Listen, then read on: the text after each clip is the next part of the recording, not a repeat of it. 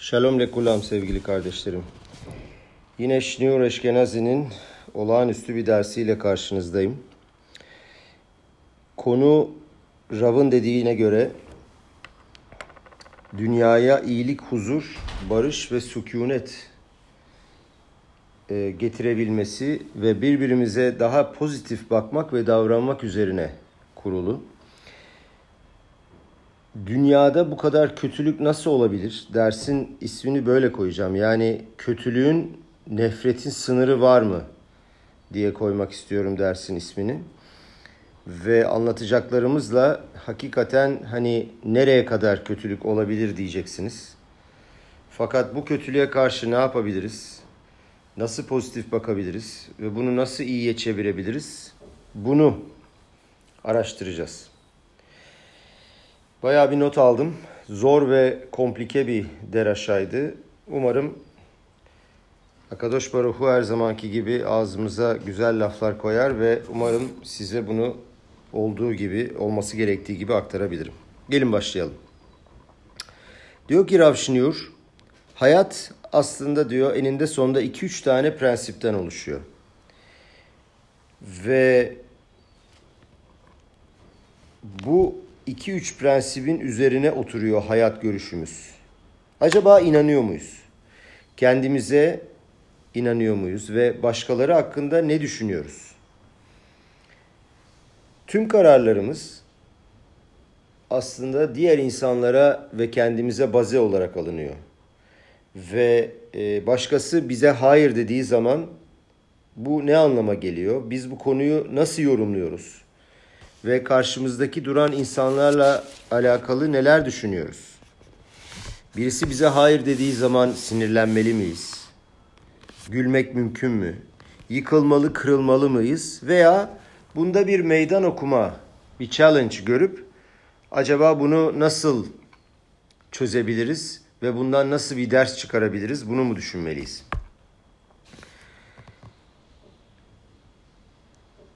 Hayat görüşümüzü karşımızdaki insana ve kendimize bakış açımızı da değiştirecek zor insanlara yani bize hayır diyecek olan insanlarla nasıl başa çıkabiliriz? Moshe Rabenu bu kişilerle hayatı boyunca ona karşı çıkanlarla nasıl karşı çıkabildi? Ee, ona karşı çıkanlarla nasıl başa çıktı? Ee, ve onunla sürekli savaşan insanlara nasıl cevaplar verebildi? Bunu göreceğiz. Rav kendi başından geçen bir hikayeyle başlıyor dersine konuya girebilmek için. Diyor ki birkaç sene evvel Yeruşalayim'de bir otelde Haredi kadınların bir tatilinde ee, bir kadın ona başvuruyor ve diyor ki içimde diyor fırtınalar kopuyor ve ağlamış, ağlamaya başlamış. Size bir şey danışacağım diyor. Ee, ve belli ki çok fazla insanlarla konuşmak istemiyor. Bir köşede bir yanda oturuyoruz. Ve demiş ki görümcemle demiş çok büyük problemlerim var. Çok büyük münakaşa var. Sürekli beni yok etmek için, beni aşağılamak için elinden gelen her şeyi yapıyor. Kıskanıyor, çocuklarımla uğraşıyor, dedikodumu yapıyor, gece gündüz benle uğraşıyor ve senelerdir artık onunla konuşmuyorum. Onu telefon defterinden bile sildim, hayatımdan çıkardım diyor. Yalnız maalesef, maalesef demeyelim iyi bir okazyon ama diyor gelecek hafta birinci kızını evlendiriyor. Ve düğüne gideyim mi gitmeyeyim mi konusunda acayip kararsızım diyor. Çünkü gittiğim andan itibaren baştan aşağı beni izleyecek. Her bir şeyi yaptığında bana ve çocuklarıma bakacak. Hangi ayakkabıları giydim, hangi elbiseyi giydim. Ve bütün hafta diyor benim dedikodumu yapacak ve ben buna dayanamıyorum. Ve onu görmek bile diyor bana kendimi kötü hissettiriyor. Acaba ne diyorsun Rav diyor gideyim mi gitmeyeyim mi? Düşündüm diyor Rav ve dedim ki bak diyor kavga etmek izinli yani kavga edebilirsin. Ama tabii ki diyor tavsiye değil kavga etmek zorunda değilsin ama kavga etmek olabilir hayatta. Ama diyor bir şeyi diyor tamamen boykot etmek ve insanları tamamen silmek iyi bir şey değil. Evet diyor anlamıyorsun, göremiyorsun ama bunu yapmak kötü değil. İnsanlardan ümit kesmemek lazım. Sana diyor bak bir hikaye anlatacağım. Bundan bir aya kadar evvel bu Habat şaliyahlarından biriyle kendi Şnur Eşkenazi'nin kendi arasında bir çelişki bir tartışma çıkmış. Konu kendisi değilmiş ama konuya kendisi girdiği için bir sürü problemler çıkmaya başlamış ve WhatsApp'lar gitmeye girmeye başlamış ve diyor ki Rav artık diyor iş kontrolden çıktı. Hani o yazıyor ben yazıyorum böyle bir sıkıntı olmaya başladı artık. İşin derecesi çıkmaya başladı. Ve ben karar verdim diyor cevap vermemeye. Sohbeti iyi bir kelimeyle bitirmeye dikkat ettim. Sürüklenmemeye çalıştım. Bak dedim sana karşı değilim ben. Konu ben değilim. Senle beraberim. Ve bazen e, ateşten bir gömlek hissettim diyor. Yani adamın yazdıklarını görünce sinirim çıkıyor başıma. E, diyorum ki kendime ateş başıma çıkıyor ama dur yapma. Sakin ol sürüklenme. Kendimi bir ara aptal hissettim. Dedim ki nedir dedim yani. Kimle tartıştığının farkında mısın dedim. Ama zor da olsa kendimi zapt ettim diyor. Ve sürüklenmemeye ve cevap vermemeye çalıştım. Bunun sonucunda iki sene evvel e, Gimel Betamuz yani bugün olduğu gibi e, Rabbinin ölümünün 25. 25. yılında onun adına bir kitap çıkarmıştım diyor e, Rav Şinur. E, ve 3 Temmuz'dan sonra bu adamdan bir tane WhatsApp aldım. Adam diyor ki bu senin çıkardığın kitabı Manhattan'da çok zengin birine verdim. Bana öyle bir kapı açtı ki diyor şimdiye kadar çok şükür kapanmadı deyip bana teşekkür ediyor. Kadına dedim ki bak bundan öğrendim ki diyor tartışma olabilir. Fakat kontrolden çıkarmak bu işi yasak. Boykot yapmak yasak. İnsanlar her zaman konuştukları şeyden çok daha büyüklerdir. Kötü konuşmalarına rağmen içlerinde iyi olabilir. Senin için de bu geçerli. Bilmiyorum kadının ne yaptığını fakat bu derste diyor e, Rav bu konuda yürümek ve bu konuyu biraz açmak, genişletmek istiyorum. Bunu diyor ben sormuyorum diyor Rav. 1500 sene evvel Gemara soruyor. Nasıl olur da Moshe Rabenu bu kadar saf olabilir? Bu kadar naif olabilir? Moshe Rabenu acaba hayatı tanımıyor muydu? Niçin Datan ve Aviram'la barış yapmaya çalışıyordu? Bu insanların ondan nefret ettiklerini bilmiyor muydu? Bunlar sabah kalkıp acaba onu oyun olanından nasıl çıkarabilirim onu düşünüyorlardı her zaman. Korah'ın büyük isyanı patladığı zaman e, Moşe'nin ilk yaptığı şey Datan ve Aviram'a elçiler yollayıp her şeye rağmen belki de barışma şansı vardı diyor. Bu adamlar seni 60 senedir takip ediyorlar. Tüm bir hayat Moşe Rabenu'nun ayağını ayağını bir şekilde kaydırmaya çalışıyorlar.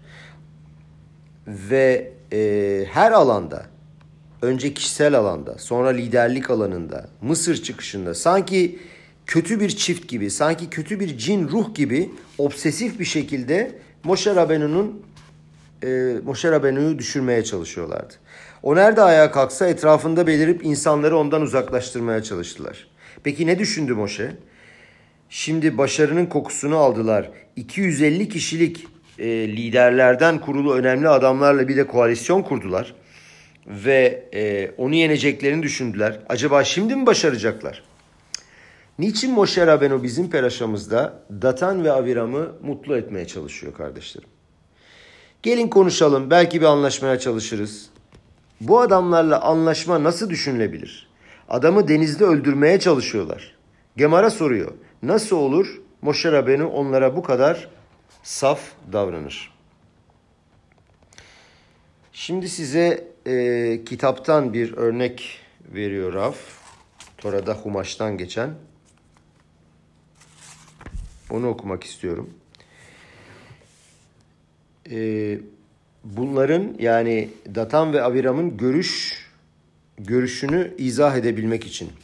Ameat ki eilitanu meeret zavat halavudvaş leamitenu bamidbar ki tiştorer alenu gam tiştarer. Şöyle diyor Datan ve Aviram. Bizi çölde öldürmek için süt ve bal akan ülkeden çıkardığın az mı ki bir de üzerine hakimiyet üzerine hakimiyet kuruyorsun. Duydunuz değil mi kardeşlerim? Hangi ülkeden bizi getirdin diyor? Mısır'dan, Mitraim'den. Ve onlara göre Mitraim Zavat Halabudvaş yani süt ve bal akan bir ülke. Sen diyor Eretz İsrail'e bizi mi İsrail'e bizi getireceksin fantazileriyle. Daha bunu bile gerçekleştiremedin diyor. Senin bu saçmalıklarını duymaya devam mı edeceğiz? Moşe bu lafları kendisine olan bu reaksiyonları aslında kendi istedi. Eğer yılana başvurursan zehir alırsın. Ne olacağını düşündü acaba? Niçin onlara başvurdu gerçekten?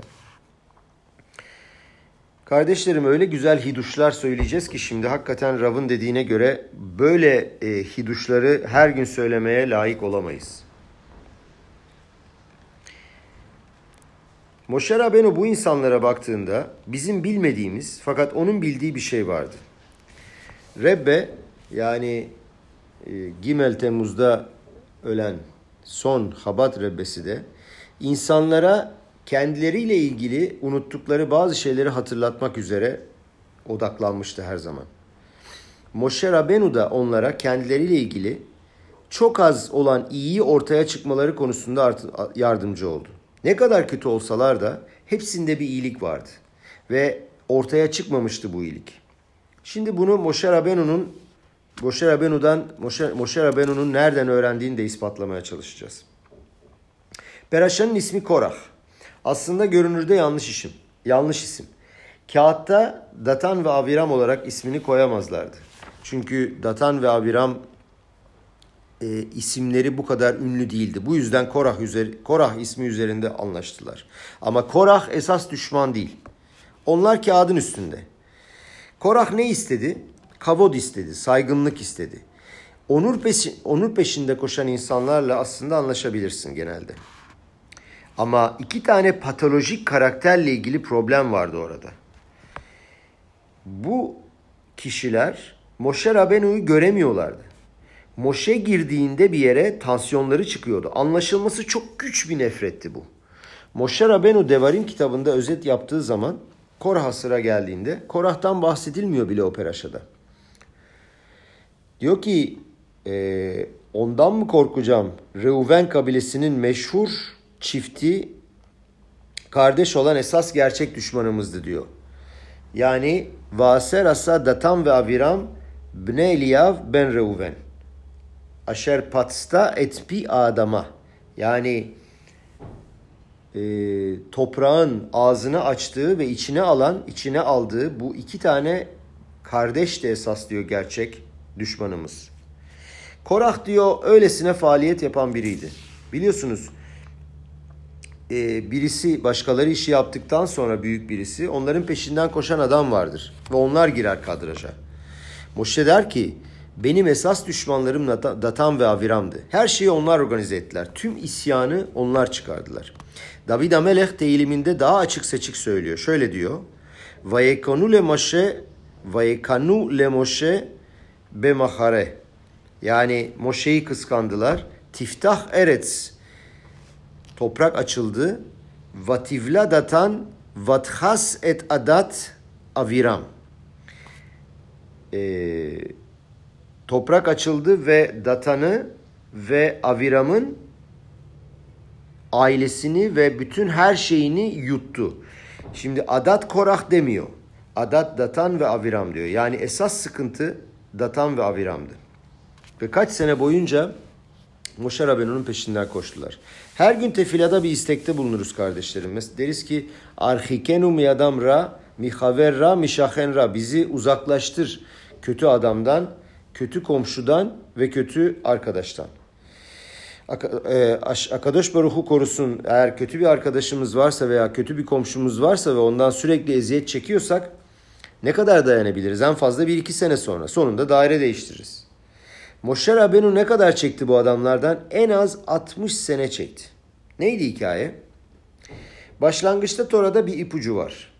Ne zaman Tora bu çiftten bahsetse onları anaşim olarak yazıyor. Şney anaşim dediği vakit Rashi diyor ki bunlar her zaman Datan ve Aviram'dı. Şney anaşim ivrim. Netsim vayomru işşelahe vayatiru mimonu anaşim adboker. Yani man çıktığında ve birazdan göreceğiz bunu. E, man e, Moşe Rabenu uyardığında ertesi güne kalmaz diye onlar ne yaptılar? Sırf Moşe'ye karşı gidebilmek için gittiler Man'ı ertesi güne bıraktılar. Sırf ona karşı çıkmak için. Ee, ve ne zaman Natan, Datan ve Abiram çıkıyorlar ortaya? Ta Moshe Rabenu'nun çok genç olduğu zaman, neredeyse bir çocukken, 20 yaşındayken.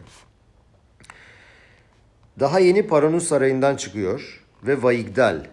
Bir yoruma göre Moshe Rabenu o zaman 20 yaşındaydı. Bir yoruma göre 40 yaşındaydı, 12 yaşındaydı. Fakat diyelim ki 20 yaşındaydı. Genç bir Yahudi hayata yeni başlıyor ve dışarı çıkıyor. Bir bakıyor Mısırlı birisi Yahudi birisine vuruyor. İki kişi kavga ediyor.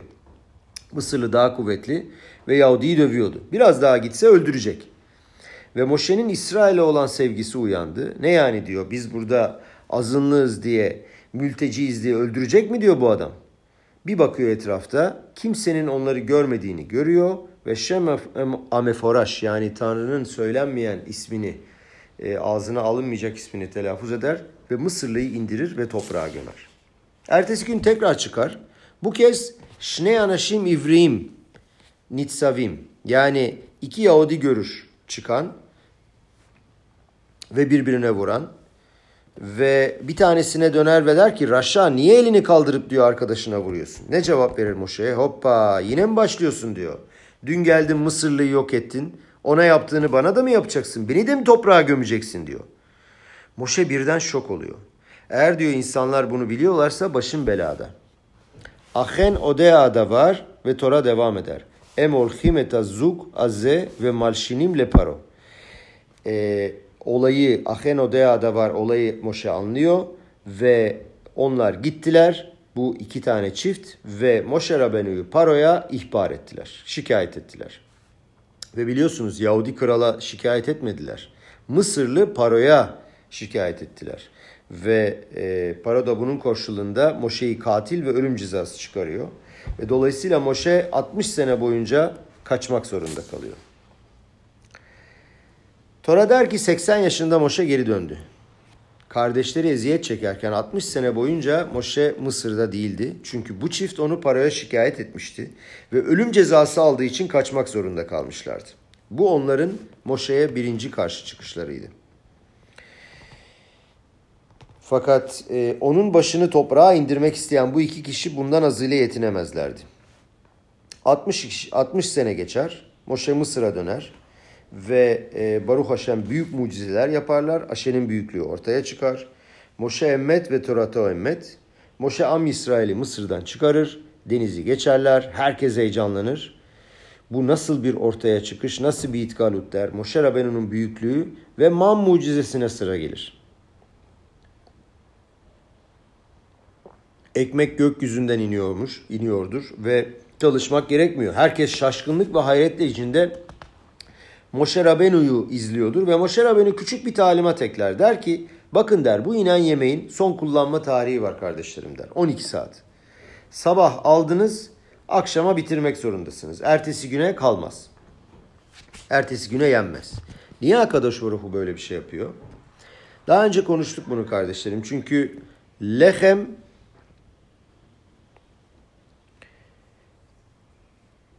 e, Akadosh Baruhu'dan inen lehem Yahudileri eğitiyordu. Lehem abitahon deniyordu buna. Çünkü e, Yahudiler anlıyorlardı ki e, onları düşünen birisi var çölde. 40 sene boyunca endişe etmeyi durdur diyordu. Yalnız değilsin bu dünyada. Bu dünyayı yaratan geçim kaynağını da yarattı. Düşünebiliyor musunuz? 40 sene boyunca buzdolabı boş olarak uykuya daldılar hiçbir mevduat hesabı olmadan, İsviçre'de hiç kimsenin gizli hesabı olmadan, hiçbir şey yok. Buzdolabı boş. Çocuklar annelerine soruyorlar. Anne yarın ne yiyeceğiz? Buzdolabı boş. Anne diyor ki vallahi hiçbir şey yok ama diyor. Man var diyor. Man gelecek diyor. Akadosh Baruhu ne yaptığını bilir, bilir diyor. Şimdiye kadar bize nasıl baktıysa Akadosh Baruhu yarın da bakacak. 40 sene boyunca geçim bulmak için endişe etmek zorunda değiliz e, fikrini aşıladılar ve e, Akadosh Baruhu bizim ortağımız ve güven kapımız. Şara bitahon deniz, denildi. Fakat ne yaptılar? E, diğer iki kişi olan Anaşim Vayotiru mimeno Anaşim ad boker. İki kişi manı ertesi güne bıraktılar. Niçin? Ne kazandınız? Bu işten ne fayda e, sağlayacaktınız? Çünkü Moşe evet dediyse onlar hayır demesi lazım. O anki tüm Am İsrail etkilenip hayrete düşüyor. Moşe'nin büyüklüğünden.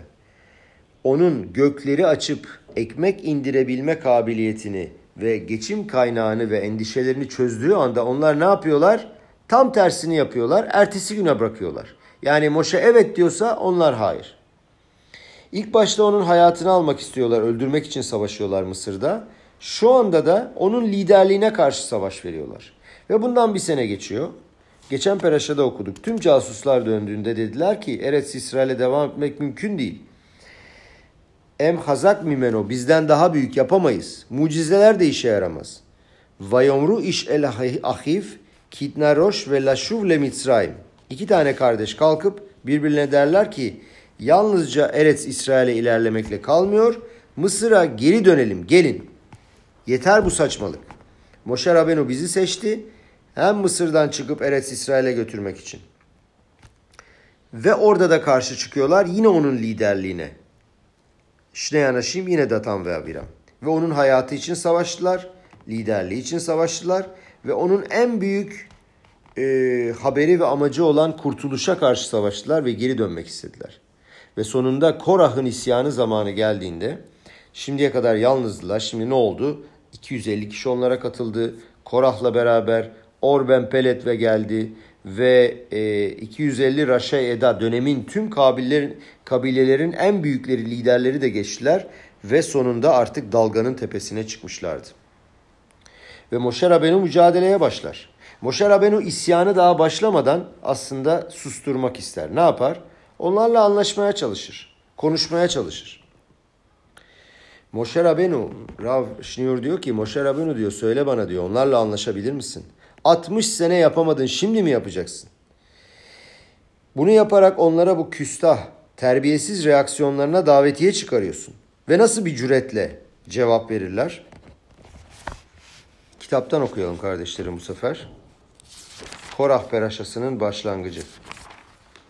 Vayikah Korah ben İtsar ben Keat ben Levi ve Datam ve Abiram Bne Eliyav ve on ben Pelet bene Reuven. Levi'nin oğlu, Keat'ın oğlu, Yitsar'ın oğlu Korah, yanında Reuven oğullarından Eliyav'ın oğulları Datan, Aviram ve Pelet'in oğlu on olmak üzere muhalif bir konum aldı. Vayakumu lifne Moşe ve Anaşim, yine Anaşim bakın Anaşim, Datan ve Aviram, Bibne İsrail. Hamişim umatayim nesiye eda, kirey moed anşeşem. Bene İsrail'in cemaat başkanları ve genel kurula çağrılan isim sahibi insanlar olan 250 kişiyle birlikte Moşe'nin karşısına dikildiler. Vayikalu el Moşe ve el Aaron vayomru alem rav lachem ki kol adat kulam kedoshim uftocham Hashem umadua titnaseu al keal Adonai vayishma Moşe vayipol al panav. Moşe ve Aaron'a karşı birleşerek artık çok ileri gittiniz dediler. Çünkü tüm cemaat kutsal ve Tanrı aralarında. O zaman neden kendinizi Tanrı'nın toplumun üzerinde yükseltiyorsunuz? Bu hikaye ne? Diyorlar ki e, Moşe ve Aaron'a siz diyor iki arkadaş herkese hükmediyorsunuz. İki kardeş her gün çadırdan o elden çıkıyorsunuz. Yeni hükümlerle karşımıza geliyorsunuz. Bir gün tefilin, yarın matsa, öbür gün et ve süt. Nedir diyor bu hikayeler ya? Akadosh Baruhu diyor bizle konuşmak istese konuşur zaten. Sinay Dağı'ndan, biz, Sinay Dağı'nda bizle konuşmak istediği zaman geldi konuştu aracılar olmadan. Ve bu şekilde Moşe Rabenu'nun üstüne oturduğu dalı kesmeye çalıştılar. Yani peygamber olarak onun tarafından, onun aracılığıyla verilmiş olan Tora'nın altını kazımaya başladılar. Ne yaptı Moşe? Hemen bu kürek sınavı ile başlayacağına ve hemen şu işi çabuk bitirelim diyeceğine Vayişlah Moşe Likro Datan ve Aviram ben Eliyav. Datan ve Aviram'a e, mesaj yolladı, çağırdı ve onlarla konuşmak istedi. Niye? Sanki geleceklerini mi düşünüyorsun? Ve onlar ona büyük bir hutspa ile, büyük bir cüretle cevap verirler. Şöyle derler.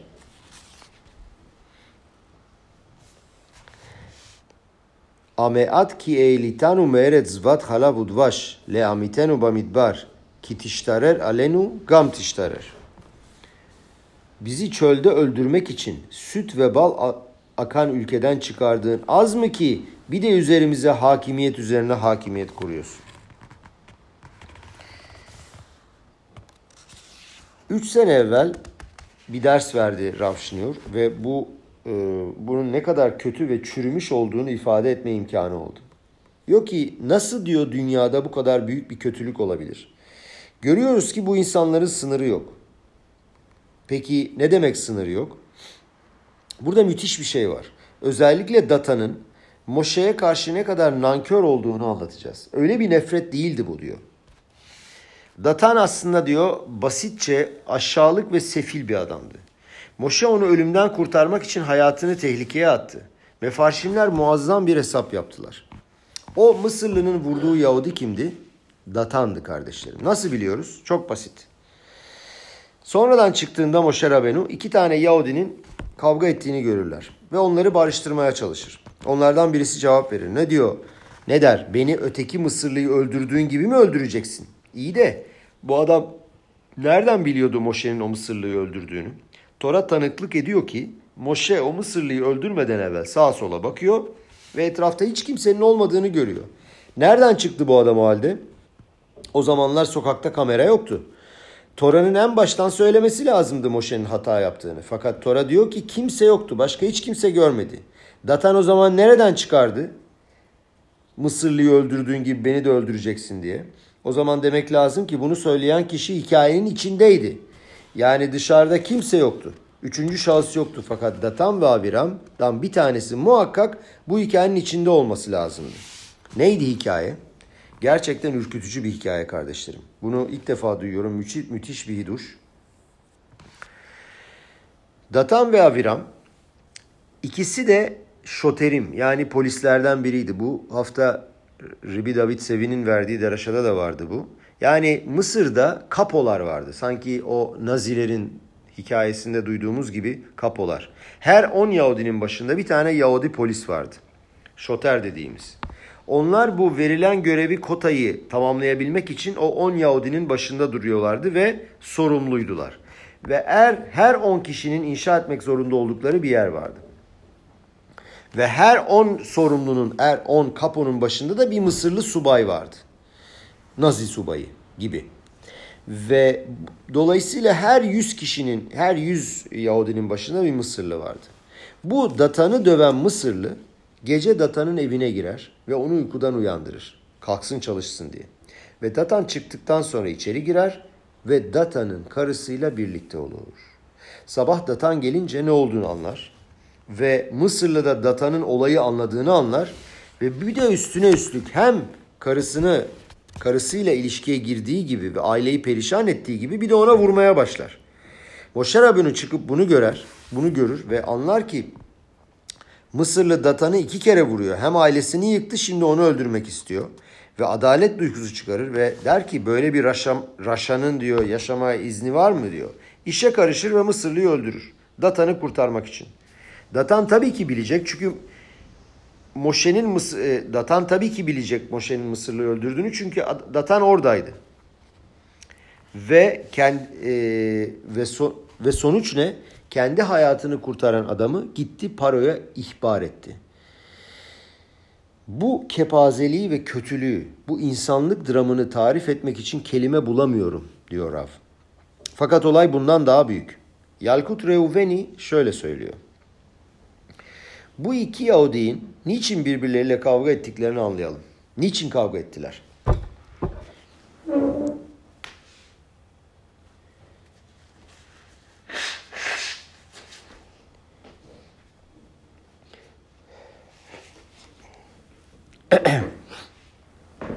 Affedersiniz biraz alerjim var.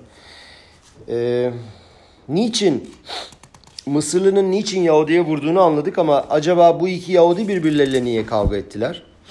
Yarkut Reuveni müthiş sırlar çıkarıyor ortaya. Bu Data'nın karısının adı Shlomit Bat Divri, Dan kabilesinden. Yani daha sonra Emor peraşasında okuduğumuz bu Akadosh Baruhu'ya lanet okuyan, küfreden adamın annesiydi. Ve bu Megadef yani Mısırlıya şey e, bu Megadef Tanrı'nın ismine e, küfür eden adam Şlomit Bat Divri ile Dan kabilesinden Şlomit Bat Divri ile o Mısırlı'nın ilişkisinden ortaya çıkan çocuktu. Ve ne zaman İsrail'in topraklarını bölüştükleri vakit sordu. Ben ne alacağım dedi. Benim annem Dan kabilesinden. Dediler ki senin baban Mısırlı. Miras babadan geçer. Dolayısıyla sen hiçbir şey alamazsın. Ve bunu gören adam sinirlendi, çıldırdı ve Tanrı'nın ismine lanet okudu. Yalkut Reuveni'ye göre Datan Mısırlı'dan dayak yiyip her şey ortaya çıkın, çıktığında karısına gidiyor ve onu boşamak istiyor. Ve bu olay olduktan sonra tabii onlar yaşamaya devam edemezdi. Ve karısı da Aviram'a gidiyor. Kardeşi Aviram'a gidiyor. Ve kocası Data'nın onu boşamak istediğini anlatıyor. Ve o yüzden kavga ediyorlar. Yani Moşe geldiği vakit ve Datan ve Aviram'ın birbirlerini dövdüğünü gördüğü vakit Get yüzünden kavga ediyorlardı. Şimdi bu demek oluyor ki Datan ve Aviran hem kardeştiler hem de enişteydiler. Diyor ki Rav ben seneler boyunca anlamadım diyor. Nasıl olur diyor. Datan ve Aviram kardeş. E Şlomit Aviram'ın kız kardeşi. O zaman Datan'ın da kız kardeşi olması lazım. Madem ki Datan ve Aviram kardeş. E diyor o zaman kız kardeşiyle mi evlendi diyor. Nasıl olabilir böyle bir şey? Sonra diyor düşündüm. Datan ve Aviram hangi kabileden? Bne Eliyav, Bne Reuven. Şlomit hangi kabileden? Matedan. Sonra şöyle anladım. Burası biraz karışık kardeşlerim. Bunu daha yavaş anlatacağım. Şöyleymiş olay. Datan ve Aviram Eliyav'dan babaları Eliyav fakat iki değişik anneden olma. Yani Aviram başka bir anneden, Datan başka bir anneden olma. Şlomit ise Aviram'ın annesiyle aynı anneden fakat babası Dan kabilesinden. Yani babası Eliyav'dan değil. Babası Eliyav değil. Dolayısıyla e, dolayısıyla Datan Şlomit'le evlenebiliyor. Çünkü ne annesi ne babası onunla alakası var. E, ve Aviram'la da yarım kardeş. Ve o kadar sefalet ve o kadar perişanlık vardı ki diyor bu iki adamın karakterinde. Moshe Rabenu onların hayatını kurtarmak için kendi hayatını tehlikeye atmasına rağmen Moshe Rabenu gidip o Katsin'le Nazi subayla dalaşmasına rağmen onlar bunun karşılığında gidip onu paroya ihbar ediyorlar. Ve bunu tarif edebilecek bir kelime gerçekten yok. Ve anlaşılıyor ki bu tip adamlarla aslında anlaşma yapılamaz, uzlaşma yapılamaz. Ama tüm bunlara rağmen isyan ve ayaklanma çıkınca onları çağırıyor. Gelin diyor ya bir kahve içelim belki anlaşırız. Ne çağırıyorsun? Ne bekliyorsun bu adamlardan? Maral Miprak soruyor. Diyor ki böyle bir nefret diyor nasıl olabilir? Nasıl olabilir ki diyor iki kardeş başka iki kardeşten bu kadar nefret edebilirler?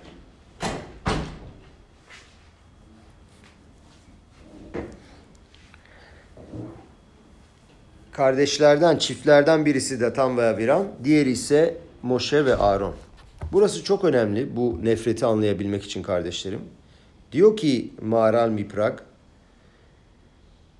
bu dünyada diyor herkesin diyor karşısında onu düşürmek ve hata ettirmek isteyen başka birisi vardır diyor. Z leumat z. Bu niçin önemli? Seçimin behiranın ortaya çıkabilmesi için önemli. Herkesin diyor bir şeytanı vardır karşısında onu rahatsız etmek için. Öyle birisi yaratılmıştır. Akadosh Baruchu Moshe ve Aaron gibi muhteşem bir çift yaratır ama sahneyi onlara boş bırakmaz. Onların serbest gösteri yapmalarına izin vermez. Ne yapar? Arkalarından tüm dünyayı eğer böyle bir şey yaparlarsa diyor e, tüm dünyayı başka bir yere getirebilirler. Ama seçim yapabilmek için şöyle bir şey yapar. Kol mişe gadol mi havero yitzro gadol mi menu.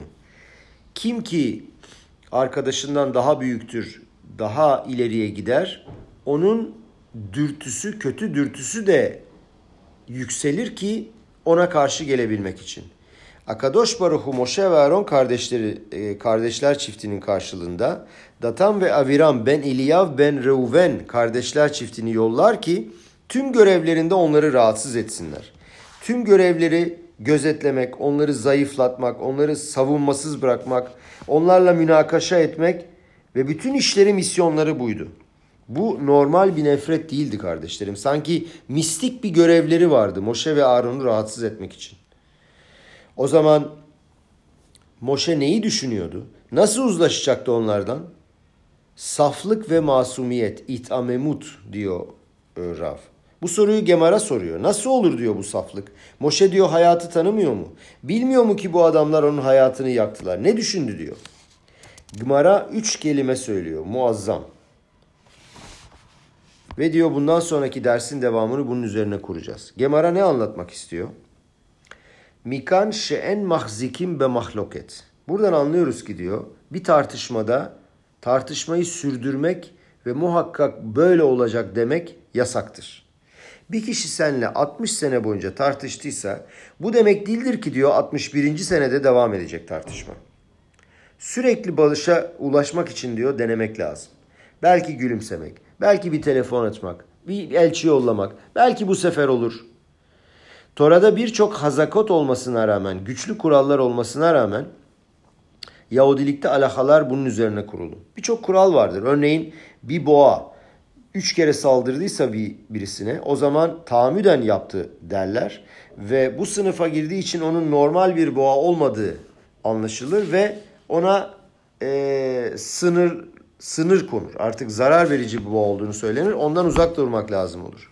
Bir adam ki aynı suçtan iki kere hüküm giydi ve kırbaç cezası var. Üçüncü kere de artık ona kırbaç vurmazlar, aç bırakırlar. Çünkü bu hatayı, suçu yapmaya alışmış ve vazgeçmesi mümkün değil. Bazı şeylerde istikrar olduğu görülüyor. Anlaması mümkün olmayan döngüler var, tekrarlar var. Ama Gemara diyor ki mahlokette, tartışmada bu olmaz. 60 senelik tartışma vaz, tartışmadan vazgeçip artış 60 senelik bir tartışma bile olsa bunun kural koymak için bu yetmez. Bu adam artık kayıptır, bundan bir şey olmaz kararını veremezsin. Bu yüzden Moşer Rabenu son ana kadar direnir. Ama soruyoruz niçin? Bunlar çok güzel laflar.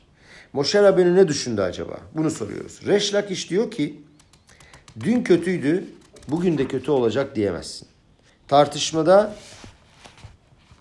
e, durmak yani bir kişiyi kayıp ilan etmek lotase yapılamaz mitzvasına karşı gelmek demektir diyor. Şalom Bayit'te de zordur bu. Görsen ki diyor bir ailede problem ve tartışma bitmiyor. Yine de denemek lazım. Şansını korumak, korumak lazım ki barıştırmak için. Şimdi kardeşlerim bu lafların hepsi çok güzel, çok romantik ama eninde sonunda işe yaramadı. Biliyoruz ki Akadosh Baruhu her ikisini de Datan ve Aviram'ı ve Korah'ı toprağa gömdü. Peki neydi buradaki fikir? Neye dayanarak Moshe Rabenu devam etti bu konuşmaya? Akadosh Baruhu bile ümidini kaybetti fakat Moshe Rabenu kaybetmedi. Neydi bu işin sırrı? Rabbinin bu konuda müthiş aydınlatıcı bir yeniliği var.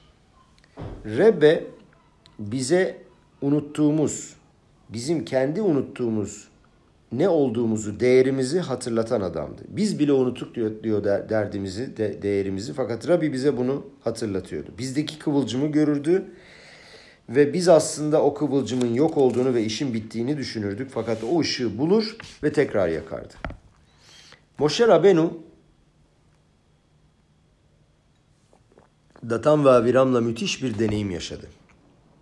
Ve bu yüzden hiç kimsenin kayıp olmadığını öğrendi o sana karşı son derece kötü olan bu adam başka yerlerde birden güzelliği ortaya çıkarabiliyor. Moşe Rabbei'nin onlarla buluşması ve etkileş Moşe Rabbei'nin onlarla bir buluşması ve etkileşimi olmuştu ki bundan dolayı öğrendi ki sadece gözlerinde gördüğün e, şeyler sadece gözlerinde gördüğün şeye inanma. Bu insanlar kendi zayıflıklarından ve göründüklerinden daha büyüktürler. Rahatsızlıklarından daha büyüktürler. Niçin seninle savaşıyor? Çünkü adam deli. Çünkü adam kıskanıyor. Ve hatta sana karşı çıldırıyor. Fakat başka insanlara karşı aniden çiçek açıyor. Bundan ortaya birden ortaya çıkıyor iyi baba, iyi bir öğretmen, iyi bir adam. Öyle bir deneyim yaşadı ki Moşe Rabenu onlarla kötü olduğuna ikna olamadı. Ona karşı o kadar kötülük yapıp onu çöp gibi insanlara onun çöp gibi olduğunu insanlara gösterseler dahi Moşe inanmadı ve ikna olmadı. Çünkü onlarla müthiş bir olay yaşamıştı. Ve Moşe'nin hayatında en önemli olaylardan biri olmuştu. Neydi acaba bu? Moşe Rabenu'nun Şemot Peraşısı'na geri dönelim. Moşe Rabenu'nun hayatında ilk defa haykırışını hatırlayalım. Lama areota etamaze, lamaze şelahtani. Niçin bu halkın koşullarını daha kötüleştirdin? Niçin beni gönderdin? Moşe Rabenu, Moşe Rabenu'nun yıkıldığı an, ilk olarak yıkıldığı an. Niçin gönderdin diyor beni Mısır'a. O diyor ben diyor iyi niyetimle geldim Moşe Rabenu. Halkımı kurtarmak için geldim. Aaron'la birlikte Moşe'nin karşısına çıktık. Ve Akadosh Baruhu'yu temsil ediyoruz. Mucizeler oldu ve Paro'nun iyi ikna olmasını beklediler tabii ki. Ama Paro ne yaptı? İsyancılara tepki gösterir gibi ne yaptı? Koşulları daha da zorlaştırdı. Madem ki Mısır'dan çıkışı konuşuyorsunuz herhalde sizin çok boş vaktiniz var dedi. Kafanızda böyle Mısır'dan çıkış hayalleri olduğuna göre bütün o şoterimleri bahsettiğimiz o 10 kişilik Yahudilerin başındaki kapoları çağırır der. Ve der ki dinleyin beyler der. Şimdiye kadar saman hazırdı der. Ve tuğlayı yapabilmek için her şeyiniz vardı. Bundan sonra samanı vermeyeceğim. Araziye çıkıp kendiniz almak zorunda kalacaksınız. Ama madem ki çok vaktiniz var o zaman kotayı da düşürmeyeceğim. Aynı işi aynı anda yapacaksınız. Şoterimler yani e, o Datan ve Aviram'ın da içinde olduğu şoterimler bunu duydular. Sorumluluk aldılar ve tüm varlıklarını teslim ettiler ve paroyla savaştılar. Dediler ki niçin kölelerine böyle yapıyorsun? Yahudileri biz daha ne kadar zorlayabiliriz? Onlara daha ne kadar vurabiliriz? Daha evvel daha evvel onları iş için dövmemiz gerekiyordu. Şimdi de saman için mi döveceğiz? Ve kırılmış kalpleriyle Am İsrail'i kurtarmak için hayatlarını tehlikeye attılar. Moşe bağırır, çağırır ve defolun der, onları karşılarından kovar. Bu arada Paron'un sarayından çıkarlar ve Moşe Aaron'a rastlarlar ve haykırırlar onlara. Acı içinde. Bakın dediler ne yaptınız? Siz geldiğinizden beri sadece işler daha kötüye gitti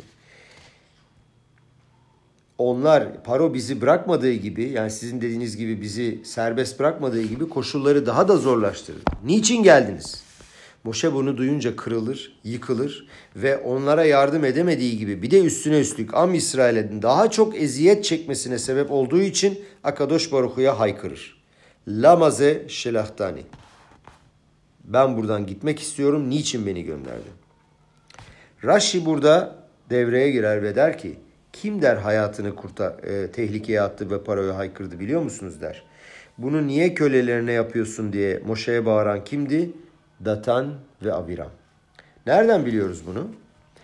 Çıktıklarında Em yotsim nitsavim mi armon paro. Yani Paro'nun sarayından onlar çıktılar ve nitsavim. Nitsavim burada anlamı dik başlı, dimdik duran demek. Peki kim nitsavim? Bizim peraşamızda kardeşlerim aynı nitsavim şöyle geçiyor. Vayalu meal mishkan korach datam ve aviram misaviv ve datam ve aviram yatsu nitsavim petach aoleem unşeem uvneem ve tapam. Yani Korah, Datan ve Aviram'ın çadırının civarından uzaklaştılar. Datan ve Aviram ise eşleri, çocukları, bebekleri meydan okur bir tavırla. İşte meydan okumak, nitsavim meydan okumak demek. Tavırla çadırlarının girişinden çadırlarının girişine çıktılar. Dolayısıyla Moshe Rabenu e, bu yaşadığı andan kurtulamaz. Ve bundan öğrenir ki sana karşı en kötü durumda olan adam bile başkalarına karşı birdenbire çok iyi olduğu ortaya çıkabilir. Niye o zaman sana karşı bu kadar kötü? Vardır bir sebebi. Vardır bir açıklaması onu da sen çözeceksin. Ha belki başarırsın, belki başaramazsın. Fakat o adamı kayıp, bitmiş olarak kesinlikle ve kesinlikle hükmedemezsin. Ve Moşe Rabenu tüm hayatı boyunca o kıvılcımla yaşadı. Belki onu yakabilirim umuduyla. Herkes kırılırken, yıkılırken, Datan ve Aviram kendiliklerinden yıkılırken bile Moşe Rabenu kapatır gözlerini ve der ki ama ben onların güzelliklerini gördüm. Bana hiç kimse hikaye anlatmasın. Ben onları Paro'ya Am İsrail için haykırırlarken duydum. Belki de bu kıvılcımı bir daha yakmayı başarabilirim. Buna göre muhteşem bir e, hikayeyi daha anlayalım kardeşlerim. Gerçekten sırların e, aralanması bu ders. Hayretler içerisinde kaldım ben. Bunu da sizle paylaşmak istiyorum. Vayişlah Beraşası'nın başında çok garip bir pasuk var. Para ortaya çıkar ve der ki ki Am İsrail Mısır'dan e, Mısır e, Am İsrail Mısır'dan kaçtı. Neden kaçtılar? Aslında kaçmadılar. O serbest bıraktı onları ama üç gün sonra dönecekler zannetti. Çünkü Moşe Rabenu sadece üç gün çıkabilmek için ondan izin istedi. Ve birden anlaşılır ki e, dönmeye niyetleri yok. Ve onları geri getirmeye gider. Bu arada Paro çok garip iki tane kelime söyler ki bütün Tora'da daha garip bir söz yok der e, Rav Ve Amar Paro livne İsrail nevuchim em baaretz sagar alem bamidbar. Paro Bne İsrail'e der ki dikkat edin Bene İsrail'e Yahudilere der. E, çöl onların üzerine e, çöl onların üzerine kapandı. Gittiler geldiler ve çölde mahsur kaldılar. Dediler ki çöl benim arazim, benim evim. Gideyim getireyim onları. Ama nasıl olur da Paro Lebne İsrail der. Bne İsrail üç gün önce gitti. Kimse kalmadı. E nasıl konuştu onlara? Telepatiyle mi konuştu? Targum Yonatan buradan muazzam bir sır söylüyor. o iki kişi vardı ya diyor İsrail milletinden Mısır'dan çıkmayan. O iki kişi kardeşlerim Datan ve Aviram'dı. Yani onlar sarayda kalmayı, paroyla beraber kalmayı tercih ettiler. Biz bu Moşe ile çıkmayız, onun hikayelerine inanmıyoruz dediler. Ameat ki eritanu eret zavat halavudvaş. Onlar için eret zavat halavudvaş neresiydi? Mısır'dı. Eretz İsrail değil. Onlar Pesah'ta Mısır'dan çıkmadılar. Karanlık belasında da Makat Hoşeh'te de ölmediler. Onlar kendi kararlarıyla Mısır'da kalmayı tercih ettiler. Moşe ile çıkmaktansa Mısır'da kalmak daha iyi dediler. Paro onlarla sohbet ediyordu kardeşlerim. Yani onların kankaları gibi olmuştu. Paro Lebne İsrail dedi ki Bene İsrail'e kardeşleriniz, meslektaşlarınız çölde takılı kaldılar arkadaşlarınız. Mısır'la Mısır'la birlikte gidelim ve onları takip edelim. Dolayısıyla Datan ve Aviram Mısır ordusuyla beraber gittiler ve burada muazzam bir olay daha oldu. Herkes sorar. Peki çöle geldiler Datan ve Aviram Paro ile beraber. Nasıl denizi geçtiler? İnanılmaz bir şey oldu. Akadosh Baruhu Paro ve ordusunu Mısır'da deniz e, Mısır ordusunu denizde boğdu fakat onları kurtardı. Onları hatırladı. Niçin? Mısır'daki köleler için yapmış oldukları fedakarlık ve özveri yüzünden, Mesirut Nefeş yüzünden. Paroyu boğarken onların denizin ötesinden geçirdi. Yaptıkları fedakarlık yüzünden. Nereden anlıyoruz bunu? Bir ispat daha getiriyor. Şirat ayam okuduğunuz zaman diyor, pasokların düzeninden anlamak mümkün. Tora der ki, Am İsrail kuru topraktan geçti. Kuru toprak üzerine geçti. Avruba'ya başa. Yanlarında sağında ve solunda su duvarları oluşmuştu. Ve, ve hepsi bu kadar bitmişti. Önce iki taraftan deniz vardı. Sonra geçtiler. Ve sonra Doğa, Tora devam eder ve anlatır ki Moşe döndü ve suya asasıyla vurdu. Ve su eski doğal haline döndü. Ve Mısırlılar suya girdiler ve deniz üstlerine kapandı. Alparo ufaraşaf. Şimdi her gün okuduğumuz Az Yaşir doğasına geri dönüyoruz. Şöyle diyor. Kiva susparo berihbo ufaraşav bayam. E, paro atlarıyla beraber ve arabalarıyla beraber ve e, atların üstünde duran e, subaylarla beraber gelir suyun içine ve vayaşa vaşem aleyhem etmeyayam Tanrı onların üzerine suyu tekrardan geçirir. Uvne İsrail İsrailoğulları ise Al-Huba'ya başa Betohayam. Ama bu arada buraya kadar gelmeden evvel diğer Bne İsrail aslında geçmişti. Peki niçin Pasuk dönüp tekrar diyor ee,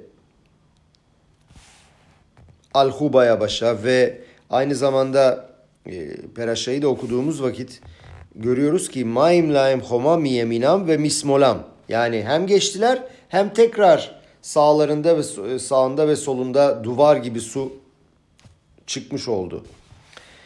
Sifrea Hasidut'ta Be'er Maim Hayim'de şöyle geçer. Rabbi Hayim Tirer şöyle anlatır. Akadosh Baruhu der bir daha denizi yardı. O Paro ile birlikte geç gelen iki tane Yahudinin e, geçebilmesi için. Başlangıçta tüm Am İsrail geçti. Aşem denizi kapattı. Paro ve ordusunu boğdu. Sonra bir daha açtı denizi. O iki tane kapo için. Niçin? Çünkü Akadosh Baruhu onları hatırladı. Kalkıp Paro'ya haykırdıkları için ve göstermiş oldukları fedakarlıktan dolayı.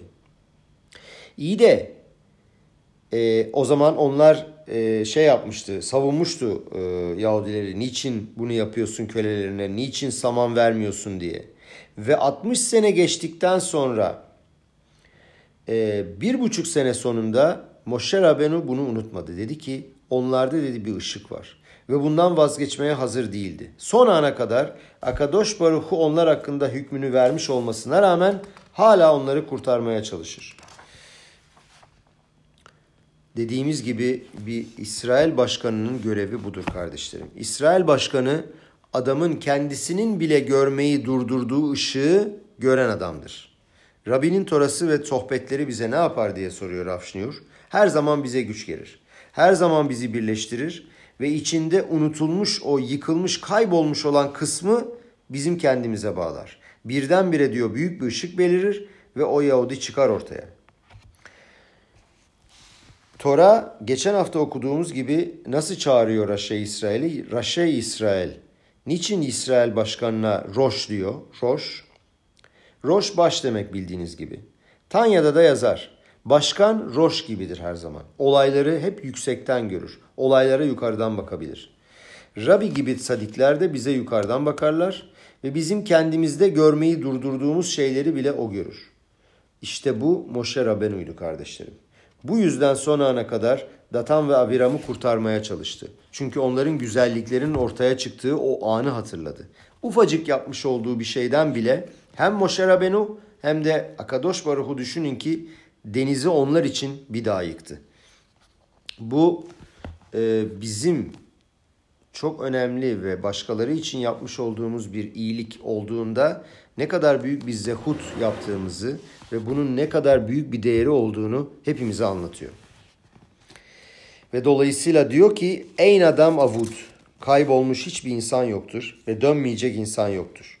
Sadece doğru yolu görme, e, bulmak lazım. Doğru sözü bulmak lazım. Onları uyandırmak lazım. O kıvılcımı aydınlatmak lazım. Pirkei Avot'taki en güzel cümlelerden bir tanesi ki sadece Yahudiler değil bunu tüm halk biliyor. Rabbi Yehoshua ben Prahya Aselecha rav uknelecha haver ve evedan et kol adam lechav schut. Kendine bir rav yap. Ee, arkadaş satın al kendine ve her kişiyi, her insanı e, fedakarlıkları ve yapabilecekleri masumiyetleri e, oranında onları yargıla. Yani diyor ki bazen diyor birisini gazetede okusun, hata yaptığını görürsün, bir suç işlediğini görürsün. Her zaman onu iyi bir şekilde yargıla. Herkes hata yapmış olabilir. Ee, bunu şöyle anlatmak lazım. Bir kişi hata da yapsa, başkasına sıkıntı da yapsa, onun masum olduğunu düşünerek ve onun iyi yönleriyle düşünüp iyi bir şekilde yargılamak lazım. Ve bunu e, evet evedan et kol adam lehabz hut cümlesiyle anlatıyor. Bu diyor çok güzel. Rav diyor ki bu çok güzel bir cümle diyor. Sevgi dolu, harika. Ama diyor problem şu ki diyor bu cümle çok gerçekçi değil. Herkesi iyi yönüyle yargılamak mümkün değil. Dünya diyor kötü bir sürü insanla dolu. Sömürgeciler, şantajcılar, zorbalar ve seni kötüye kullanacaklar insanlarla dolu. Senden faydalanacaklar. Herkesi diyor iyi değerlendirmeye imkan yok. Bu böyle diyor buzdolabından çıkmış bir deyim gibi diyor. Duvara asarsın bunu diyor. Çok kullanamazsın. Ne demek diyor? Nasıl mümkün olabilir diyor herkesi iyi yargılamak. Düşünün ki Yahuşa ben Prahya diyor et kola adam herkesi diyor. Eğer ben biliyorsam ki diyor Rav Datan ve Aviram kötü Raşa Meruşa e diyor nasıl diyor bunları lekav suhud nasıl diyor iyi yönleriyle yargılayacağım.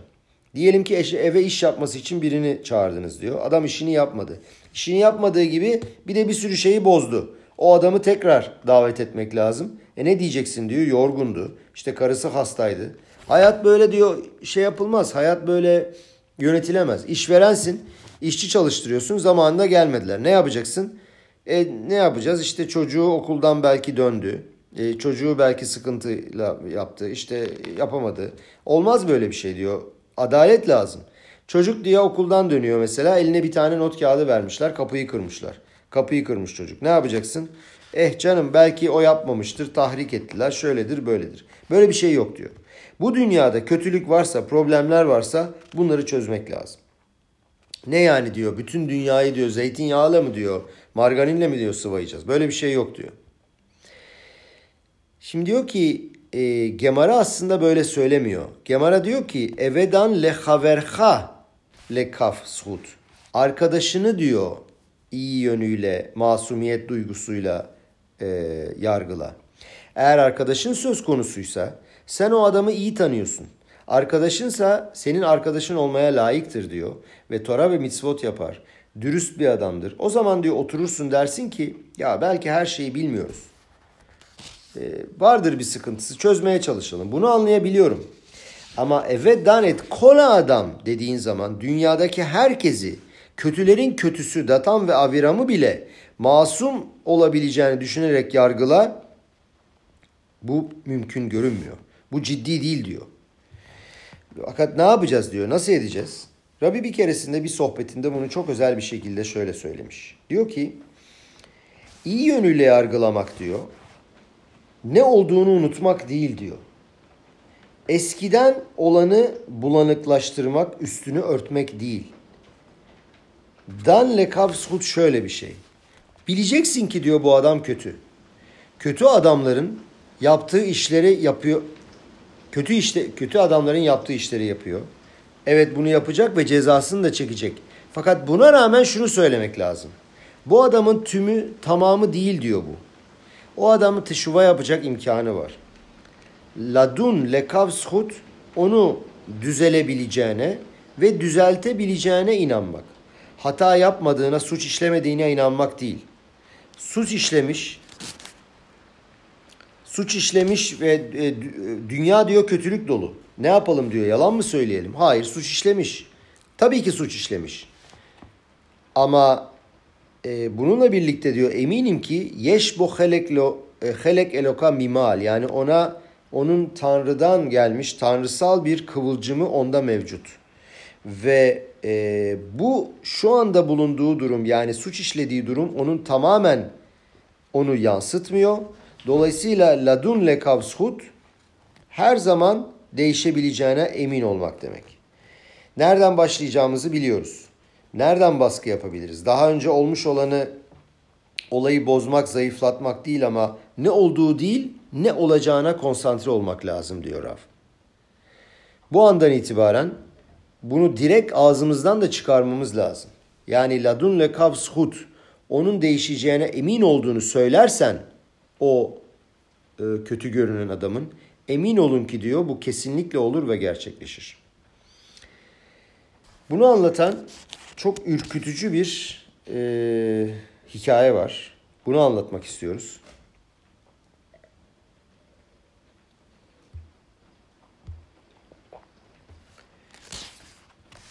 Ve e, bu her yaşta insanı kesinlikle etkileyecek bir hikaye.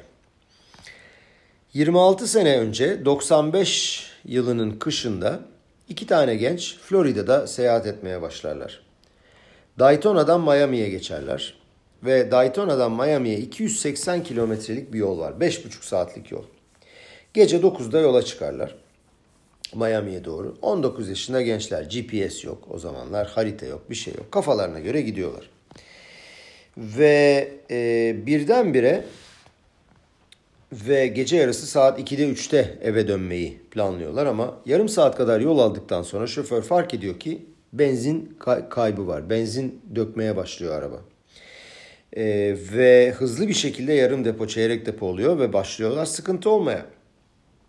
Ve yanındaki çocuk genç olan, e, ikisi de genç de şoförün yanındaki başlıyor ağlamaya. Diyor ki ne yapacağız diyor. Annelerimiz bizi bekliyor. Biz diyor bırak diyor gece yarısı 2'de 3'te gitmeyi. Ertesi gün saat 3'te bile varamayız diyor. Annelerimiz diyor şivaya otururlar diyor. Ne yapacağımızı bilmiyorum diyor filan. Acayip moralleri bozuk. Ve acaba sağa çekip dursak mı yoksa devam mı etsek? Bütün gece burada beklesek kamyonun biri gelir bizi öldürürler perişan ederler. Ne yapacaklarını bilemeden beklerken sonunda diyorlar ki hadi diyorlar yürü devam edelim. Artık nereye gidersek gideriz. 7-8 mil gittikten sonra e, bir exit görüyorlar, bir çıkış görüyorlar. Oradan çıkıyorlar ve bir bakıyorlar ki bir tane e, benzin istasyonu görüyorlar. Küçük benzin istasyonları. Amerika'da büyük şehirler dışında e, küçük benzin istasyonları için şehirler arasında insanlar özel alıyorlar. İki tane e, benzin alacak makine koyuyorlar. Yanına bir ev e, inşa ediyorlar ve orada hayatlarını geçiriyorlar. Böyle bir istasyon görüyorlar. Ve duruyorlar. Ve bakıyorlar ki istasyon 7.30'da kapanmış saat 10. Ne yapalım diyorlar. Geceyi burada geçiremeyiz. Bir cesaret ediyor bir tanesi. Başlıyorlar kornaya basmaya. Birkaç dakika sonra üçüncü kattan bir kafa çıkıyor. Ve onlara dört dilde ayrı ayrı güzel bir küfrediyor ki iyice anlasınlar diyor. Siz diyor manyak mısınız? Gidin buradan diyor. Bu nasıl bir eğitim aldınız siz diyor. Sabahın köründen beri ayaktayız. Bırakın uyuyalım diyor. Sabah tekrar açacağız diyor. Çıkın. Çocuklardan biri ağlamaklı bir sesle hiç oyun oynamadan gerçekçi bir şekilde diyor ki bakın beyler bize acıyın. Bizim Miami'ye gitmemiz lazım. Annelerimiz bekliyor. Lütfen gelin depomuzu doldurun yoksa diyor biz perişan olacağız. Siz diyor ne diyorsunuz diyor aşağı inmek diyor bu e, makineleri çalıştırmak yarım saat alır. Elektriği kaldırmak uğraşamayız edemeyiz. Çocuklar biraz daha yalvarıyorlar. Neyse adamın biri dayan, dayanamıyor sonunda iniyor aşağı. Ve e, bakıyorlar adama hava şeyler genç çocuklar bakıyorlar adama adam bizlerden biri değil. Yüzü değişik. Neyse adam elektriği çalıştırıyor. Makineyi çalıştırıyor. Depolarını dolduruyor. Sonra böyle bir bakıyor adama. Şoföre diyor ki Gelir misin diyor sen. Çıkalım diyor şuradan. Adamın adı Lipsker'miş. Lipsker'e diyor ki gel diyor dışarı. Şurada diyor bir yere gideceğiz diyor. Ben sana bir şey göstereceğim diyor. O anda adam evet diyor ama yani bu adam onları alıp kuytuya götürüp öldürebilirlerdi ve mezar yerlerini bile hiç kimse göremezdi. Fakat bir şekilde bunlar Habadnik oldukları için tamam diyorlar gidiyorlar. Evin arkasındaki bir servis kapısından giriyorlar. Orada bir hamak görürler ve bir bakarlar 85 yaşında bir adam orada yatmaktadır. Ve artık adam odaklanamamaktadır ve ondan sonra böyle mahmur bir şekilde. Onları getiren adam der ki o e, benzini dolduran adam. Baba işte onlar geldiler seni almaya der. Adamlar dediler ki çocuklar herhalde kabus bu dedi. Biz nereye geldik? Kimi alacağız? Kimi götüreceğiz? Ne alaka? Adam onlara ol, bakar şöyle, konsantre olmaya çalışır. Biraz zaman geçer ve sonra nereden geliyorsunuz der. Çocuklar der ki biz İrgun Alef'ten geliyoruz. Alef organizasyonu Amerika Birleşik Devletleri'nde tüm hapishanelerde yatan Yahudi mahkumlarla ilgilenirmiş. Miami'de bir organizasyon kurmuşlar ve düşünün Amerika Birleşik Devletleri'nde e, mahkumlarla ilgilenen ve böyle bir ilişki kuran bir e, organizasyon.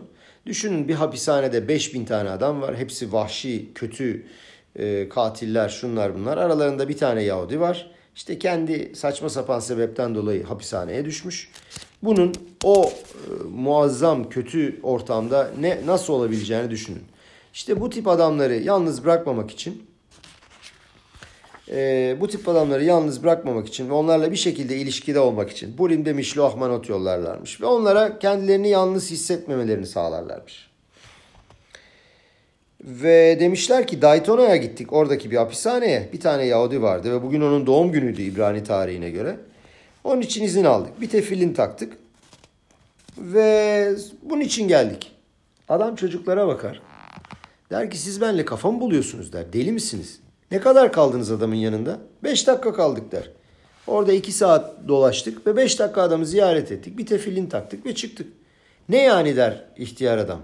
Siz Miami'den geldiniz 5 saat. Tekrar gideceksiniz 5 saat. 5 dakika bu adamın yanında olmak için mi? Evet dediler. Biz Rabbinin hasitleriyiz. O bize öğretti ki her Yahudi kendi çapında bir dünyadır. Ve her bir mitzvada dünyasına dünya katar. Bunu yapmaya değerdi. Adam bunu duyuyor duymaz ihtiyar adam. Gözlerinden iki damla yaş döküldü. Ve sordu onlara aceleniz var mı dedi. Yok dediler oturabiliriz. Telefon açtılar evlerine. Annelerine haber verdiler gecikeceklerini ve başladılar. Adam başladı anlatmaya. Bakın der. Kolunu sıvar ve onlara gösterir. Kolundaki numarayı. Bakın der. Ben Auschwitz'teydim. 50-60 sene evvel sizin gibi bir gençtim. Umut dolu bir yeşiva öğrencisiydim. Evlendim. Ama maalesef karımı, çocuklarımı, annemi, babamı gözlerimin önünde öldürdüler.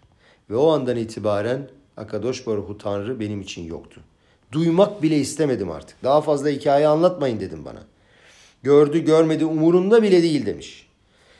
Ve düşünmüş nerede Tanrı yok? Amerika'da demiş. Amerika yeteri kadar uzak. Amerika'ya gitmiş. New York'a bir gitmiş. Her tarafta Yahudi. Yahudiler ona Tanrı'yı hatırlatıyorlar. İstemiyor. Miami'ye gitmiş. Miami'de de bir sürü Yahudi var. Orada da istememiş. Sonunda ne yapmış? Çıkmış şehir dışına. Böyle bir kendine benzin istasyonu kurmuş. Arabayı da koymuş. Şey e, evi de kurmuş. Ve burada yaşamaya başlamış. Yahudi olmayan bir kadınla evlenmiş. Üç tane Yahudi olmayan çocuk olmuş. Ve 40 sene boyunca diyor burada yaşadım. Ve ondan Tanrı'dan intikamımı aldım demiş. Ve siz ve sonra e,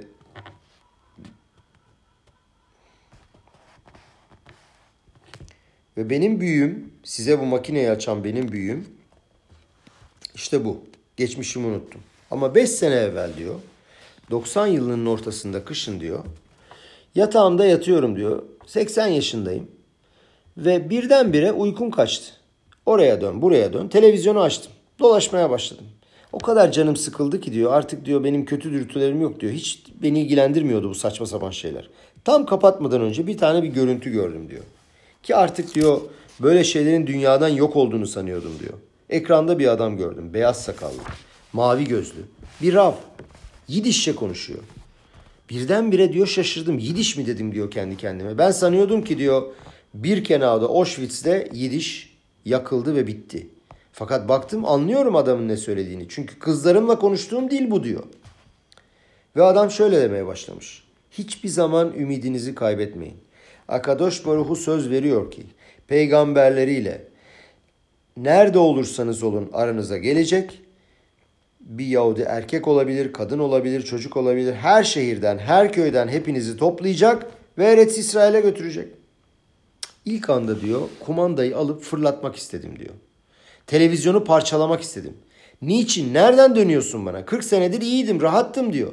Niye beni diyor oralara geri döndürüyorsun? Ama diyor bu adam o kadar kalpten, o kadar içten, o kadar sevgiyle konuşuyordu ki sanki diyor sen orada eksiksin, sana ihtiyacımız var, seni istiyoruz der gibi diyor. Sabaha karşı çocuklarla birlikte oturdum ve onlara bütün hikayemi anlattım. Ve dedim ki onlara gece dedim bir peygamber gördüm. Sanki diyor böyle acayip bir itkalut ortaya çıkış. Ve o peygamber dedi ki bir gün gelecek seni almaya gelecekler. Oğlum gülmeye başladı dedi. Sen manyaksın baba seni doktora götürmemiz lazım. Hayır dedim. Olay öyle değil dedim. Sanki dedim aydınlık bir güneşin doğuşu gibiydi. Şimdiki dedi siz geldiniz ve Yahudi olduğunuzu söylediniz oğluma ve o 5 sene önceki olayı hatırladı ve o yüzden dedi baba gel seni almaya geldiler diye. Bütün gece onunla birlikte kalmışlar. Adama tefilin takmışlar. Ve maalesef bundan sonra çok fazla yaşamamış adam. Birkaç zaman sonra göçtü gitti. Fakat bu tam da Rabbinin bize söylemek istediği şey. Moşe Rabenu bir tek olayı hatırlayan ve 60 seneyi unutan bir kişidir. 60 senelik nefret ve zulmü unutmaya hazır çünkü o bizim iyiliğimize inanıyor ve kötülüğümüze inanmıyor. Kötüde aptallık görüyor, iyide ise gerçeğin ortaya çıkışını görüyor. İyilikte onlara ifade eden bir şeyi görüyor ve sırf bu yüzden son ana kadar onları kurtarmaya çalışıyor. Bu haftanın peraşasında da herkes Korah, Datan ve Aviram'ı kınayarak konuşacak diyor. Bütün kallarda deraşa yapacaklar. Ama birden bizim Rabbimiz çıkıyor diyor ki onları mat ediyor ve ısrar ediyor ve diyor ki hayır diyor. Moşe Rabbenu geldi ve onları kurtarmak istedi. İşte bu diyor öyle bir İsrail sevgisi ki hakikaten tahmin etmek bile zor. Rabbi işte bunu uyguluyor, bunu vurguluyor diyor. İnsana olan emunayı, öğrenciye, çocuklarımıza, ümitsizliğe karşı kapılmamalı. Onu ona karşı her zaman kötü konuşmamalı ve kötü durumda bırakmamaları lazım. Rabbi e, burada müthiş bir e, şey söylüyor Yehuşua ben Prahya ile ilgili. Yehuşua ben Prahya Omer asele harav ve kne leha haver ve evedan et kol adam lekaf sut. Bunu söylemiştik. Yani tüm insanları iyi yönleriyle masumiyet olabileceklerini düşünerek yargıla diyor Yehuşua ben Perahya ama diyor ki Rabbi niye acaba Yehuşua ben Perahya? Niye Rabbi Akiva değil? Niye Rabbi Tarfon değil? Niye Rabbi Meir değil? Tüm İsrail hahamları diyor sevgiyle dolu. Niye özellikle Yehuşua ben Perahya? Ve bu konuda e, Yehuşua ben Perahya bu pasuğu o getirdi çünkü bu konuda çok hassastı. Ve evedan kola adam lekav shut dediği zaman hem insanı tümüyle değerlendir diyordu ve adam diyor senin gözünle gördüğünde çok daha fazlaydı. Rabbi anlatır e, e, Yehoşua ben Prahya ile ilgili Gmara'da bir e, hikaye vardır. Şöyle bir öğrencisiyle ilgili bir hata yapmış Rabbi Yehoşua ben Prahya ve onun öğrencisine ne olduğunu görünce anladı ki ne kadar yasaktır ümitsizliğe düşmek ve insanları karalamak, kötü bir hüküm vermek ne kadar kötüdür. Bu öyle bir gimara ki kardeşlerim. Ee, çok uzun bir zaman ne olduğunu anlamamışlar çünkü üstü sansürlenmişti ve e, kimsenin okuması, e, herkesin okuması yasaktı. Çünkü kiliseden korkuyorlardı ve sansürlemişlerdi. Son 100 senede Hesronot Aşas diye bir kitap çıkmış. Ve tüm sansürlenen şeyler ortaya çıkarmış ve sonradan diyor bu Gemara'yı anlayabildik. Yehoşua ve Emprahya hikaye şöyle. Zdukim ve Pruşimlerin savaşı sırasında Yeruşalayim'den kaçar. Çünkü Kral Yanah hahamları öldürmek için peşlerindeymiş. Yehoşua ben Prahya'ya kaçmak zorunda kalır ve Aleksandriya'ya gelir Mısır'a. Ve sadece bir öğrencisi onunla beraber gelir. Ona sadık ve tüm sırlarını bilen bu öğrencisidir. Birkaç sene orada kalmışlar ve sonra Şlomit Aleksandra Kral Yana'yı ikna eder ve affetmesini sağlar ve dönmesini sağlar Yehoşua ben Prahya'nın ve dönerler Yeruşalayim'e ve bir handan geçerler. Yehoşua Rabbi Yoshua senelerdir hiçbir Yahudi'yi görmemiş ve Eretz İsrail'e gelmiş. Hanın sahibi onları çok iyi ağırlar. Masa açar, çorba verir, balık verir, ne isterlerse verir. Ve e, çıkarlar ve çok çok etkilenir bundan. Ve sonra bir yerde dururlar. Ve e, Rabbi Yahushua ben Prahya der ki ilk defa birisi benle bu kadar ilgileniyor yıllar sonra ve bana bu kadar saygı gösteriyor. Ve der ki öğrencisine Kama na ahzaniya azo Kama yafah ahzaniyazo. Ne kadar güzel buradaki han.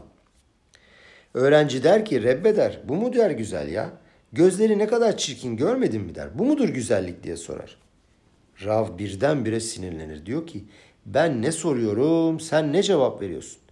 Demek ki diyor senin kafan bir tek buna çalışıyor öyle mi diyor. Niçin bana bunu anlatıyorsun diyor ve onu kovar ve bir daha hiçbir şekilde konuşmak istemez. Öğrenci o gün özür diler kabul etmez. Ertesi gün bir daha özür diler, yine kabul etmez. Ve sonra Gemara'ya göre bu adam gider ve Avodazar'a putperestlik yapmak üzere bir yer kurar.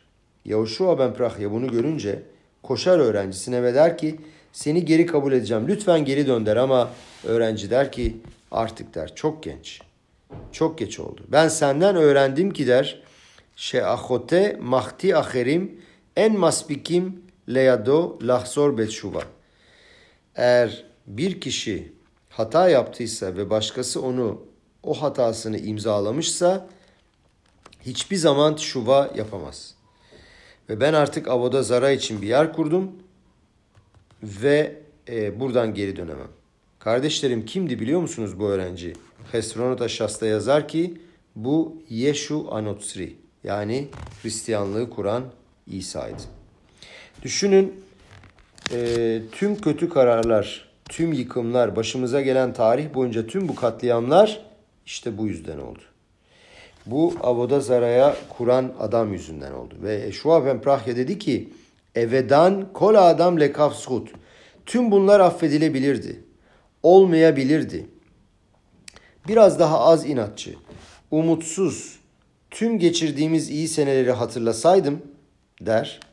Tek bir hata yerine inanmalıydım ki e, bu yaptığı hata onu yansıtmıyor. Halbuki birlikte geçirdiğimiz tüm o seneler onu temsil ediyor, onu yansıtıyor diye bu mesajı hatırlasaydım ki bilmiyordu Yahushua Prahya seneler sonunda ne olacağını, ne kadar kan akıdabileceğini bütün bunları diyor durdurabilirdim. Ve bu konuya o kadar hassastı ki onun için söyledi. Evedan le kol adam et kol adam le kavshut. Nedir kol adam? Şöyle düşündüm diyor Rav. Sadece adamın gözlerinde gördüğün değil. Kola adam. Sadece kötülük, suç ve hatayı değil. Adamın tamamını, tüm güzelliğini, onda olan her şeyin tümüyle beraber görmen lazım. Yani eskiden onun güzelliğiyle ortaya çıkan yarın da ortaya çıkabilir. Her şeyi bütünüyle kabul et. İyiyi göze al ve bununla birlikte gücü, enerjiyi al ve affet ve ona yeni bir şans ver. Ve bu şekilde başkalarını iyi gözle görerek, şans vererek yardımcı olalım. Karşımızdakilere ve etrafımızdakilere iyi gözle bakalım, iyi enerji verelim ve bu sayede biat amaşı yakı görelim. Amen ve hen yeratsun.